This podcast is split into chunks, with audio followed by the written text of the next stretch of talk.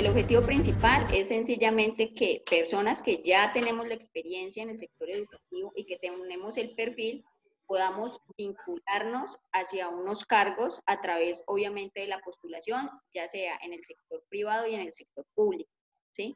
Entonces, para esto hemos creado este tipo de formaciones y el enfoque que tenemos realmente es entrenamiento exclusivamente para docentes y profesionales que laboren en el sector educativo. Realmente, pues se basa en la pasión y en la experiencia que ya tenemos en cuanto a la enseñanza y el aprendizaje. Entonces, lo que hacemos es dar herramientas a esas personas que quieren avanzar y crecer mucho más en este sector.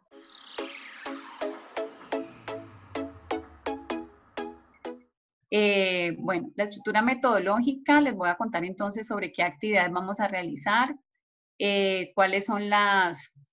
qué es lo que van a encontrar en cada uno de los módulos, cómo hemos estructurado este diplomado. La primera asignatura, que es la que estamos empezando en este primer módulo, es una introducción y tiene el nombre de pensamiento sistémico. ¿Cuál es la importancia de este primer módulo? Es que empecemos a cambiar nuestra forma de pensar. Ustedes ya cada uno están dentro de un cargo, como lo mencionaban, docente de secundaria, en la coordinación en disciplinaria, la coordinación de la institución educativa, ¿sí? Pero entonces ustedes ya deben de tener un pensamiento que vaya más allá de ese rol docente y de esa asignatura que ustedes imparten, y ya debe convertirse en un pensamiento sistémico.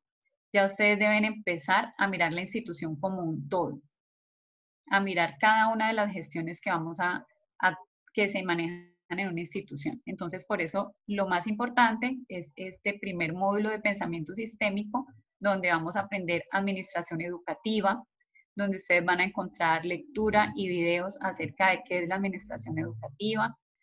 En el segundo módulo vamos a aprender sobre el marco legal, la parte de leyes, decretos, que continuamente aparecen en el sector educativo, pero que hay algunos que tienen una importancia, que son muy relevantes y que todas las personas que tengan una coordinación o dirección de una institución educativa deben conocer. En el módulo 3 vamos a hablar sobre el manejo de recurso humano. Sabemos que siempre, tanto como coordinadores o como directores o rectores de instituciones educativas, pues debemos ejercer función en la parte de recursos humanos, perfiles, auditorías, cómo evaluar al personal docente, cómo realizar una adecuada selección de personal. Entonces vamos a aprender un poco sobre la importancia de recurso humano. Ya en el módulo 3 nos vamos adentrando a la estructura del PI, que es el proyecto educativo institucional. El proyecto educativo institucional es la Biblia de una institución educativa. Toda institución educativa debe tener un proyecto educativo institucional. Se aprueba inclusive por Secretaría de Educación, de acuerdo a ese proyecto que se presenta. Continuamente se debe enriquecer el proyecto educativo, es un diario, pues después de que se tiene ese proyecto ya se vuelve en un diario, donde continuamente debemos estar consignando qué se va realizando en cada una de estas gestiones.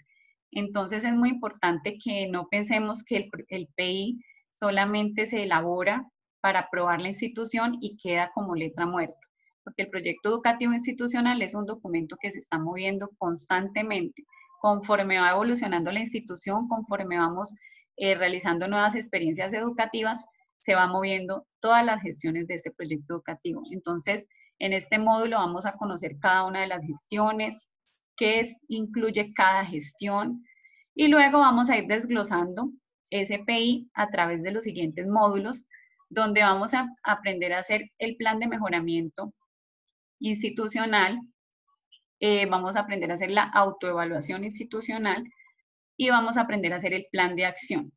Cada uno con sus respectivos formatos y cada uno con su respectiva estructura, que también es algo que cada año se debe realizar en una institución educativa. Cada año la institución debe hacer una autoevaluación institucional, cada 3 años debe hacer un plan de mejoramiento, los planes de mejoramiento se realizan a 3 años, y cada año se debe elaborar un plan de acción. Entonces, en el recorrido de este diplomado, ustedes van a tener esas competencias y esas habilidades de poder aterrizarlo a su institución educativa y conocer qué hay detrás de cada uno de estos procesos que son obligatorios y que hacen parte de una visita institucional y hacen parte de lo que debe conocer cada uno en un cargo pues, de coordinador o director.